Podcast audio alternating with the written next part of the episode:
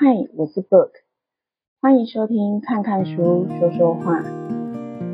今天要和大家分享的这一本书是北京的中信出版社在二零一八年九月出版的，书名是《人类简史：从动物到上帝》。我看的这一本是简体字版的。那台湾也已经有出了《人类简史》这一本书的繁体字，大家也可以去找来看看。作者是以色列籍的尤瓦尔·赫拉利，他是一九七六年出生，牛津大学的历史学博士，现在是耶路撒冷希伯来大学的历史系教授。他本身是一位历史学家、哲学家和畅销书的作家。为什么我会选择要分享这本书呢？因为我对过去已发生的和未来尚未发生的事情都有一份好奇心。对于人为什么会变成人，地球是怎么形成的，除了人类之外，还有其他的未知物种吗？而这个世界上真的存在外太空吗？外星人，也就是我们所谓的 ET。真的存在吗？这些我都很好奇。而这一本《人类简史：从动物到上帝》，就是一本讲述人类怎么来的书。而有别于很多历史考究的书难以阅读，这一本书我读来觉得很轻松，就像看小说一样的容易阅读。作者用说故事的方式，让内容变得活泼生动。不知不觉之间，就会让读者一直读下去，并且让我们对人类的发展有了基本的认识。我截取了文章开头的一小段篇幅来和大家分享。这本书虽然是简体字，但是阅读起来并不会太费力，也推荐给大家可以去找来读读看。会颠覆了一些我们以为的人类进化的认知。现在我们来听听作者写的故事吧。大约在一百三十五亿年前，经过所谓的大爆炸之后，宇宙的物质、能量、时间和空间才成了现在的样子。宇宙的这些基本特征就成了物理学。在这之后，过了大约三十万年，物质和能量开始形成复杂的结构，称为原子。再进一步构成分子。至于这些原子和分子的故事，以及它们如何互动，就成了化学。大约三十八亿年前，在这颗叫做地球的行星上，有些分子结合起来。形成一种特别庞大而又精细的结构，就称为有机体。而有机体的故事成了生物学。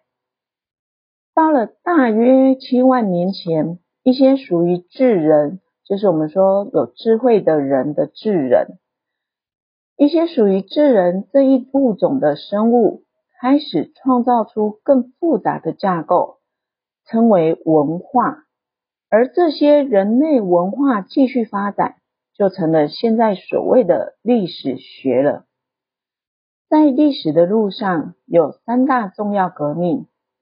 大约七万年前，认知革命让历史正式启动；大约一万两千年前，农业革命让历史加速发展；而到了大约不过五百年前，科学革命可以说是让历史画下句号而另创新局。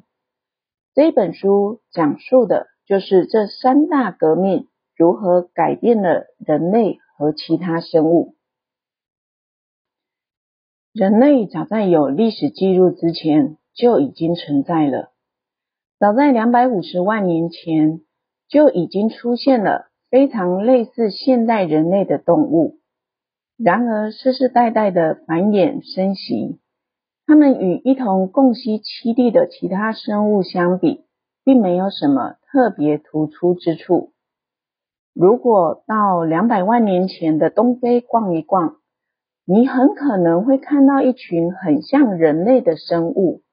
有些妈妈一边哄着婴儿，一边还得把玩疯的小孩抓回来，忙得团团转。有些年轻人对社会上的种种规范气愤不满，也有些垂垂老矣的老人家只想图个清静，还有肌肉猛男猛捶着自己的胸膛，只希望旁边的美女能够垂青。也有年长的、充满智慧的大家长，对这一切早就习以为常。这些远古时期的人类已懂得享受和玩乐，能够产生亲密的友谊，但也会争地位、夺权力。不过，这些人和黑猩猩、狒狒、大象也没什么不同。这些远古人类和一般动物比起来，就是没什么特别的。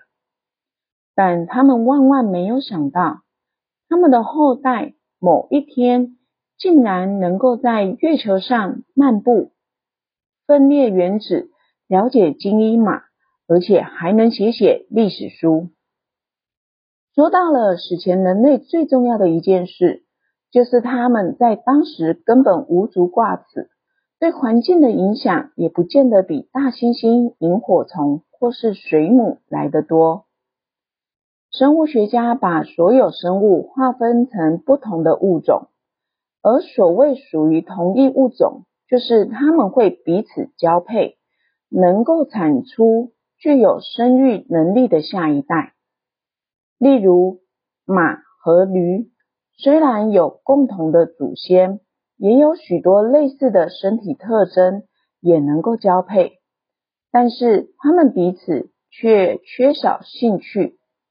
就算刻意让他们交配，产出的下一代会是骡，而骡并不具有生育能力，因此驴的 DNA 突变就不可能会传给马这个物种，马也不会传给驴。于是我们认定马和驴属于两个不同的物种，各自有各自的演化路径。相较之下，虽然头牛犬和西班牙猎犬看起来天差地别，但它们却属于同一物种，有一样的 DNA 库。它们很愿意交配，而且它们的幼崽长大后也能再和其他的狗交配。并且子孙满堂。从同一个祖先演化而来的不同物种，会属于同一个属，属于的属。例如，狮子、老虎、豹和美洲豹，虽然是不同物种，但都是豹属。生物学家用拉丁文为生物命名，每个名字由两个词组成。第一个词是属名。第二个词则是种名，例如狮子，它的拉丁文就称为 Panther leo，指的是豹属的狮种。而只要没有意外，每一位在读这本书的读者，应该都是一个 Homo sapiens，人属的人种。Homo 指的是人，sapiens。指的是明智，许多属还能再归类为同一科，例如猫科里面就有狮子、猎豹、家猫；犬科则是指狼、狐狸、豺；象科有大象、长毛象、乳齿象。同一科的所有成员都能追溯到某个最早的雄性或雌性祖先。例如，所有猫科动物，不管是家里喵喵叫的小猫，还是草原上吼声震天的狮子，都是来自大约两千五百万年前的某个祖先。至于智人，也是属于某个科。虽然整件事看来再平凡不过，却曾经是整个历史上最大的秘密。智人一直希望自己和其他动物有所不同，仿佛整个科就只有自己的存在，没有兄弟姐妹，没有远近亲戚，而且最重要的是没有父母。但可惜，这绝非事实。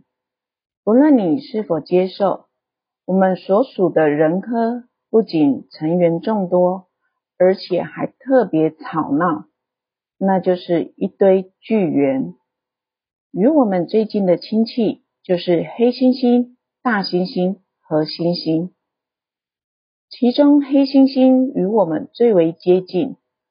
不过就在六百万年前，有一只母猿产下两个女儿，一个成了所有黑猩猩的祖先，而另一个成则成了所有人类的祖奶奶。故事到这里只是开头而已，后面的故事还非常的有趣和意想不到。但因为节目的时间有限，我只能分享这本书前面第一章的部分内容。作者用讲故事的方式，让我们了解人类是如何演进而来的。虽然这本书有一定的厚度，但只要你一读下去，就会不想停止，会想一直看下去。这本《人类简史：从动物到上帝》分享给大家，谢谢大家今天的收听。看看书，说说话，每周四都会上传新的分享。本集节目的相关资料都在节目的资讯栏里，也欢迎大家搜寻 FB。看看书，说说话的粉丝专业，我们下周四再见喽。